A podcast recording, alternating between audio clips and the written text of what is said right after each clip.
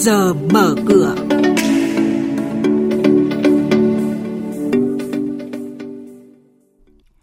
Thưa quý vị và các bạn, những thông tin đáng chú ý hôm nay đó là đảm bảo an toàn thông suốt hoạt động thanh toán trong dịp Tết,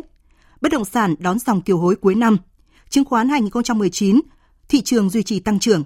Và bây giờ biên tập viên Bá Toàn và Xuân Lan sẽ thông tin chi tiết tới chúng ta ngay sau đây.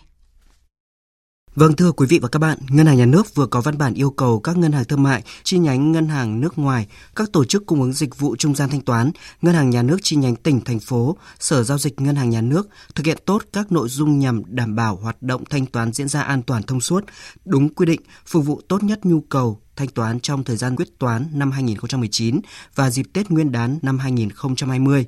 Ngân hàng Nhà nước yêu cầu các ngân hàng thương mại, chi nhánh ngân hàng nước ngoài chủ động xây dựng và triển khai kế hoạch cụ thể về hoạt động ATM dịp cuối năm và Tết Nguyên đán, giám sát chặt chẽ hoạt động của hệ thống ATM, bảo đảm mạng lưới ATM hoạt động an toàn và thông suốt. Theo Tổng cục Thống kê năm 2019, cả nước có hơn 138.000 doanh nghiệp đăng ký thành lập mới, với tổng số vốn đăng ký là 1,7 triệu tỷ đồng. Ngoài ra còn có hơn 2 triệu tỷ đồng vốn đăng ký tăng thêm của hơn 40.000 doanh nghiệp đang hoạt động đã giúp cho tổng số vốn đăng ký bổ sung và nền kinh tế năm qua được nâng lên 4 triệu tỷ đồng. Trong lĩnh vực thu hút kiều hối, các chuyên gia nhận định dòng kiều hối sẽ chảy đáng kể vào bất động sản, đặc biệt là bất động sản nghỉ dưỡng. Theo thống kê của Ngân hàng Thế giới, Việt Nam đang có nguồn lực lớn là hơn 4 triệu kiều bào ở nước ngoài luôn mong muốn đóng góp cho sự phát triển của đất nước. Do vậy, lượng kiều hối về Việt Nam tăng liên tục trong các năm qua. Năm 2020, các ngân hàng thương mại sẽ siết chặt cho vay đối với bất động sản. Theo các chuyên gia, cùng với vốn đầu tư trực tiếp nước ngoài FDI, kiều hối sẽ là một kênh bổ sung đáng kể vốn cho thị trường bất động sản. Diễn biến chỉ số chứng khoán chốt phiên trước có gì đáng chú ý? Những mã chứng khoán nào có triển vọng đầu tư? Những công bố quan trọng liên quan tới các mã chứng khoán niêm yết trên sàn giao dịch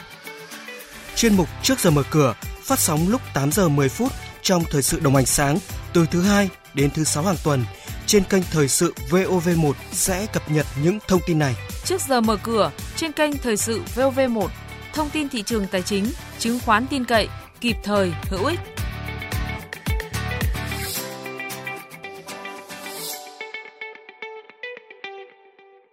Thưa quý vị và các bạn, theo báo cáo từ Ủy ban Chứng khoán trong năm 2019, được sự hỗ trợ ổn định của kinh tế vĩ mô trong nước và chỉ đạo của Chính phủ, Bộ Tài chính,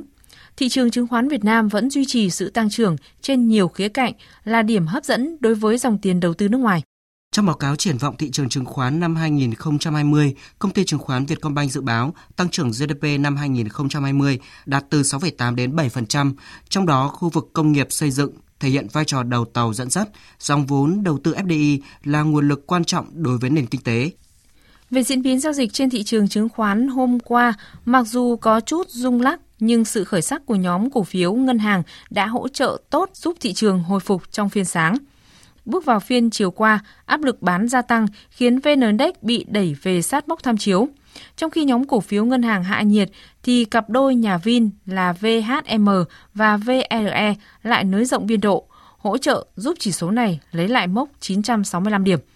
Với diễn biến như vậy, mở cửa hôm nay, ngày giao dịch cuối cùng của năm 2019, VN Index khởi điểm ở mức 965,03 điểm, HN Index bắt đầu từ 102,16 điểm.